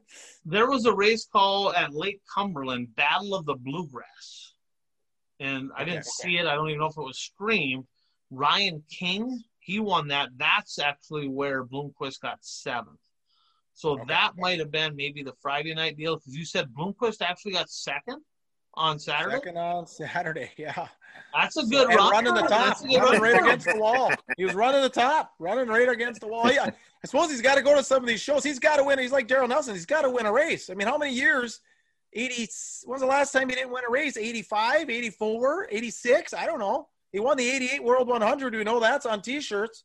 So you know where? Right. How far back do you go? I mean, he's got to get a win. He's right, going to be at yeah. Cedar Lake this weekend. I'm starting to rumor. Well, he'll, he'll do what he did at the end of the year. He'll be he'll be picking cherries to get one done in November somewhere down there or whatever. And uh, the thriller Cade Dillard, he won the dirt on the Rev race down there, the Mississippi I saw State that. Championship deal. So he's Yeah, uh, yeah, exactly. I, but now I think that was kind of like a home state. He's from Mississippi or Louisiana. Yeah. Louisiana. Louisiana. Louisiana. Yeah. Louisiana. So he, he's a southern boy anyway, but now he's coming. He's going to be racing World of Outlaw stuff this weekend. Hey, you know who a former Louisiana dirt state track champion is, right, Ryan? What's that? You know who a former Louisiana dirt late model state track champion is, don't you? Mr. Thunder himself. Nesbitt is? Oh, back in like 93. oh, yeah. Ask him about it. Ask him about it. Yeah, yeah. Back in the day when he used to race Tommy all year Thunder, round. The Yeah, Tomcat. yeah, Mr. Thunder. Yeah. That's where Dillard learned everything from. I absolutely. That's, that's where we all learned. Some of the stuff I was talking about, like hitting people with a four wheeler, yelling at people, I- Yeah. I learned all that there. In fact, yelling at people. Yeah, you're talking about crazy stuff. Did you did you see that? I'll play the little clip right here. You know, people can kind of watch what's going on as we're talking about it. But uh, that Gustin family's a little bit rowdy. They're a little bit rowdy. I know Jimmy Gustin used to be the brawler at the racetrack. If things went wrong, he just knocked you out. That was that was Gustin. So their their younger sister Janae, and uh, she's got a pile of wins. I mean, in the in the sport mod. I don't know if she raced much this year, but she's won a lot of races. Evidently, uh, as you can see on the video that we just showed, she didn't like the call that she got. Uh, was a little bit upset, and then she went in and voiced her displeasure. And looks like maybe something was said. I heard rumors, but I don't have fact behind all them rumors on what was said. But next thing you know, she's throwing haymakers at the official in the infield. I'm like, wow. And she she posted a public apology today, but it'll be interesting to see. I'm IMCA, they're technically they're usually pretty strict on that kind of stuff. So I don't know if she's gonna get suspended or what. But uh, yeah, Janae Gustin, she got uh, she was a little feisty down there in Marshalltown. Did you guys see that? Yeah, and in her apology, she, uh, I mean, she she says that she's expecting to be suspended, and she's expecting IMCA to uh, come down hard on her. Yeah, I had no idea it was a female competitor. I just kind of saw somebody walk up and then start throwing haymakers, and I saw the 141 sign, so I thought it was in Wisconsin at that track. And you guys are talking about this incident at Marshalltown. I'm like, what and you're like, it's incident? What the hell Wisconsin, of course. talking It's Wisconsin. Yeah, it's Yeah, Wisconsin. They're, they're, they're a little they're a little crazy in Wisconsin anyway. Yeah, I'm like, what incident are these guys talking about? It was happen- clearly happened at 141, so I was all confused. But yeah, uh, all over something common on a receiver, right? That's Well, Oh, there's there's different stories going Yeah. around. sounds to me like she was battling for the lead. Contact was made. The call went on her, right? And that's what I understand. I wish I had video footage of that. There might be something out there. We'll see if we can maybe find it. Um, but the fact is, from what I heard from some people, is they kind of been jacking her around a little bit, and I don't know the whole story. I mean, I know I know the Gustin name. Of course, that's the Reaper, Ryan Gustin's sister, right? You know, so he's a he's a throttle jockey himself. But the fact is, um, yeah, I it looked to me like something was said in the infield because she started getting a little hot and heavy there, and then all of a sudden he said something, and then she just went straight at him. So I don't know if it was said over the receiver or if it was just said in the infield, but I may have had that kind of aggression a time or two myself. So all right. And to wrap up, uh, Bert, some comments on Sam, Sam Mayer. Yeah, I, uh, you know, I know uh, this is a dirt show, but I just wanted to uh, give kudos to uh, Sam Mayer, 17, uh, from Southern Wisconsin. Uh, he races for JR Motorsports in in NAS- in the NASCAR world. He won the Truck Series race at Bristol, well, about a week ago, and it comes just shortly after he was hired by JR Motorsports to race next year in the Xfinity Series. Uh, so uh, it's a Wisconsin driver uh, who is definitely going places. He also won the ARCA event uh, that was run after the Truck Series race. So he had a very successful time at Bristol. And uh, I don't know a lot about him. He is the son of a former IndyCar driver, though, uh, Scott Mayer. So former wow. IndyCar driver and road racing driver. So uh, congratulations to him, and uh, we're expecting big things from him. yeah, and that brings me back to what we when we started the show. You know, where those dirt late models seem to be really struggling in Wisconsin. We got a guy like this Gonna race for junior. Who's the other gentleman from Wisconsin that's that's racing trucks right now? Bert, Um, the young kid. yeah, I can't but- think of his name now. Yeah, the one you Uh, interviewed. Anyway, you know he's Derek the- Kraus. Derek Kraus. Yeah, yeah. So he's in, you know, of course, we all know Kenseth's from Wisconsin. So all these asphalt guys, you know, asphalt driving is clearly been alive and well for the last 20 years in Wisconsin. And like you said, Ryan, Cedar Lake used to be the king of late models, and it's just slowly, there's this slow trickle.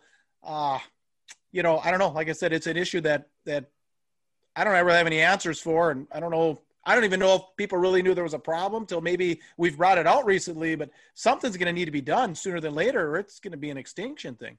Well, I mean, and the thing is that I really don't understand with Cedar is there's people that live right there that didn't even race, right? And I, I don't know what why or whatever that's their own deal, but Hannisteds don't live far away. They're in Boyceville, right? So I mean, it's not far from the Cedar Lake Speedway. And they just, in fact, I I believe I don't know this for sure, but I think they were there watching. So I Oh, think they went there and watched, and they didn't bring their car.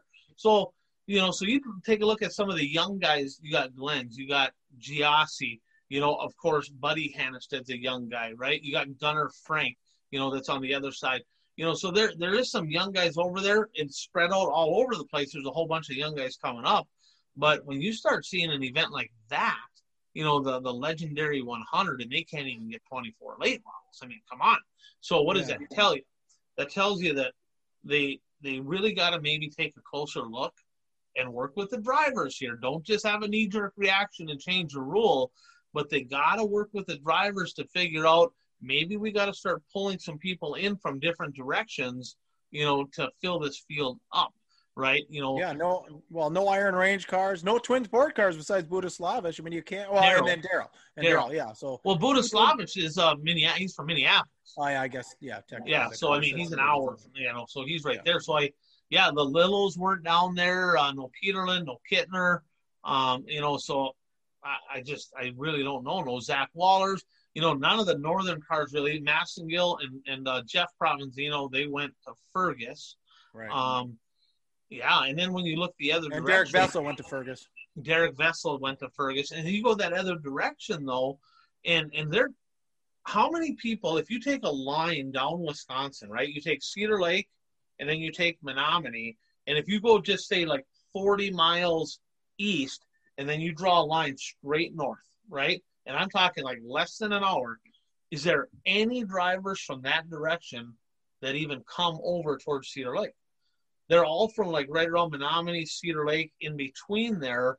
A couple from the cities, one from Duluth, and that's Yeah, where they all go. Winona. Yeah, Winona Yeah, across. yeah, Winona, you know, so straight down on the left hand side there. There's there's really in all the guys that are on the other side of the state, they they stay over there. So but I mean it's not just there. I mean they had a good car count in Fergus, decent, you know, 34 or 33 or whatever they had. But the fact is, uh, the NLRA guys, there's a good solid 20 cars up in that area. None of them came, right? Just just a couple, a couple guys from South Dakota. Why? Why? I just don't understand it. I mean, I I mean, you buy a late model of all classes that costs that much. You got these big haulers, and then they they drive three miles to the racetrack. I never understood that. Late late models more than anything. They go and they buy this two hundred fifty thousand dollars stacker trailer with a big coach. They bitch about the purse nonstop, and they don't leave home. It's like, what are you doing? Like, why don't you get an open trailer? Like, you don't even freaking need a tire rack. Like, literally, you need a flatbed. You're driving across the street to the racetrack. You don't need all this stuff, right? You're just trying to look cool. Like, oh, look at me. Look what I got.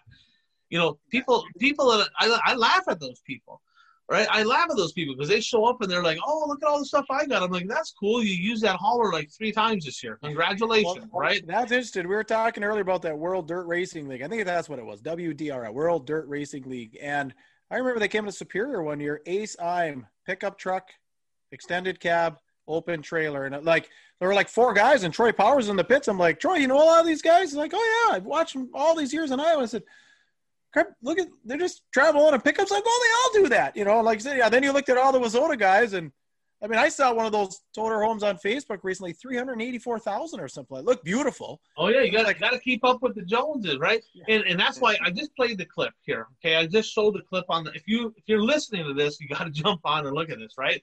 Another reason I'm a Jesse Glenz fan. Scamper Nation, baby, right? He's got a like a 26, 28 foot enclosed trailer, nothing special, pretty basic, with a pickup truck with a camper on the top of it here at the Labor Day Shootout, right? Yeah. You know, he's not pulling in with his big. And guess what? He goes to Cedar Lake and he makes everybody look stupid. So I love it. I love it. Now, speaking of keeping up with the Joneses, I forgot to mention this. Ron Jones was at the legendary 100 Yeah. to modify. I think he got seventh in one of the qualifiers. I didn't see how he did the rest of the way. You know, it's been a long time since he drove, but that guy's won a ton of races. I completely spaced out the fact that Ron Jones was behind the wheel. Yeah, that was totally cool. I did see that. I did see that. So, all right, guys. Anything else? No, that's it. You No. guys going racing this weekend? Bert, you going anywhere? Uh, no, I'm not going anywhere this weekend.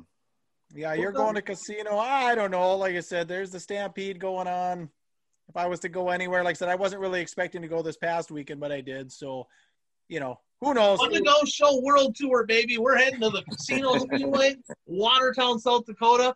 Puka, I tell you, you make the trip out there. You know, come on out. Well, I'll introduce you in person to Trevor, right? Come on out there. We've been talking about this bull ring. It's really, I don't think it's much further, if any further, to Casino than it is to Jamestown. You know, so you might as well come to, Yeah. Waso- you know, come to a WISSOTA race instead of the IMCA stuff up there, right? You know, so come on. And I could even do one night of each, right? I, You could. It's warmer I too, could even right? do one I night of each. you can you can go to I go to Jamestown first and then down because Yeah. you're looking at a hundred plus miles south. I mean, it's it's warmer in Watertown than it will be up there. And for the race fans, if you're not going anywhere this weekend, jump on Dirt Race Central. Casino Speedway will be on Dirt Race Central. Um, Cedar Lake Speedway will be on Dirt Race Central. You'll be able to watch both of those. Uh, the Bemidji Stampede that we talked about will be on Dirt Race Central. Watch DRC.TV for all that stuff. And then, of course, if you're watching the National Series, there'll be plenty of uh, late model and mod or late model and sprint car racing online as well. So grab your popcorn, buckle up, watch some racing, and uh, we'll be bringing you a good show next week. All right, and then just one final announcement, race fans. So I myself, Puka, if you're listening on the podcast, I will not be consistently joining the One to Go show. We've grown so much, we're going to be actually spawning out and starting another show. Uh, so it'll be Bert and Ryan weekly manning the show. I'll still be making occasional appearances here and there, uh, but weekly I will not be on the show. So uh, just watch the Facebook page. You know, keep the podcast going. We're going to make some announcements here as to uh, another show that'll be coming up in a week or two. We don't exactly have the timing on, on it, so keep your eyes peeled for that. And with We're that, growing. we'll We're off. growing. We're growing. We're growing, yeah, we're growing. Oh, and like I said, I wanted to say this to race fans. Thank you so much for your support. We had over fifteen thousand views uh, this week with. Uh, well, you know, we're almost close to 16, really, at the last number I got because I looked at the podcast numbers, kind of puts us. I think we can say we can say slightly over as of recording over 16,000 views this past week of everything Ryan did and the show and the interview we did with Turnbull. Uh, that was a great interview with Aaron. Thank you for joining us, Aaron. So you know, we just can't thank you enough. We we are growing, and we appreciate all of you. And, you know, and you know, as much as we complain about some of these late model numbers, and racing and all in all, I think is healthy. And you know, like I said, like, like this weekend, you got a lot of racing going. You got Jim Falls, you got Cedar Lake, you've got Casino, you've got Bemidji, you've got Jamestown. I mean, it's it's getting to be the end of what's the first day of fall today. So we're officially into fall. You got five different places in just a few states to race, so that's good. So anyway, we just wanted to make sure we thanked all of you for all your support and, and sticking with us and and enjoying the one to go show. All right, so we'll sign off here. Get out there and be your dream. Thanks again, everyone. You are tuned to the one to go show.